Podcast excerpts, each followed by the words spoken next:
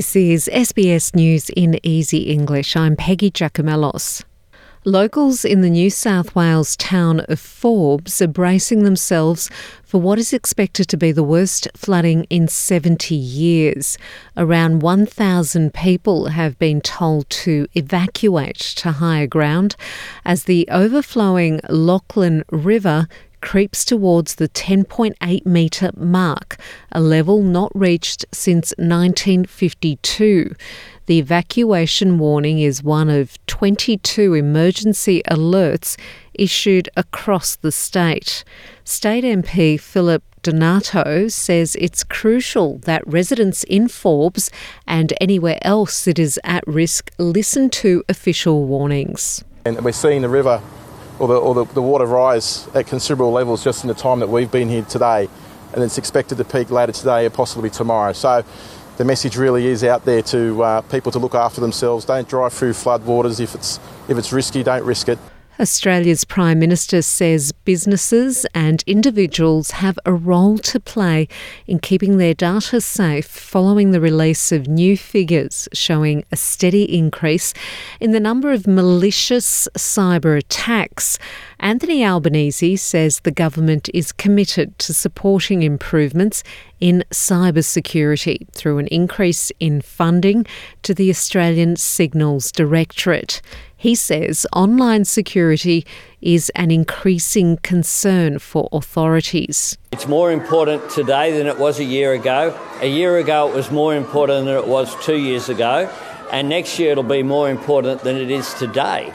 Uh, cyber criminals are targeting as a, on a global basis. The Australian Cyber Security Centre says it has received more than 76,000 reports in the last financial year, a 13% increase from 2021.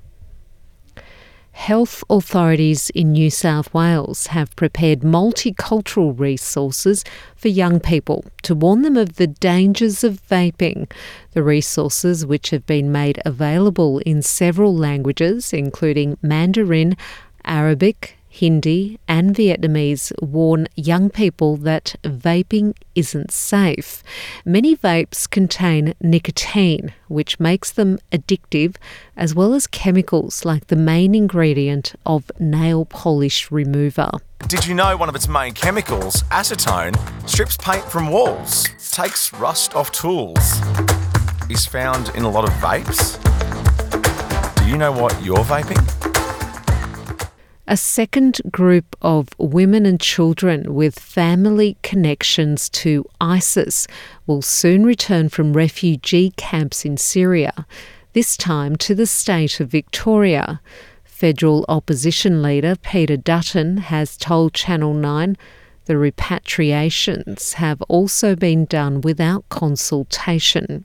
The job of the government is to make sure that Australians are safe and not introduce into the system an element of risk, and they've done exactly that. It's and the Prime Minister stands up and says, well, they don't deserve to know anything. Uh, uh, Deputy Prime Minister Richard Marles says the opposition's claims have no basis. A man has been arrested over the shooting of former Pakistan Prime Minister Imran Khan at a protest rally en route to the capital. No charges appear to have been filed yet, but a video of the suspect has been released by Khan's political party. The unidentified man in the video says he wanted to kill the former leader and that he acted alone. Tell me, why did you do this? Imran Khan was misleading people, and I could not bear that. That is why I did this. So I tried my best to kill him. Only Imran Khan. I did not want to kill anyone else. And that's SBS News in Easy English.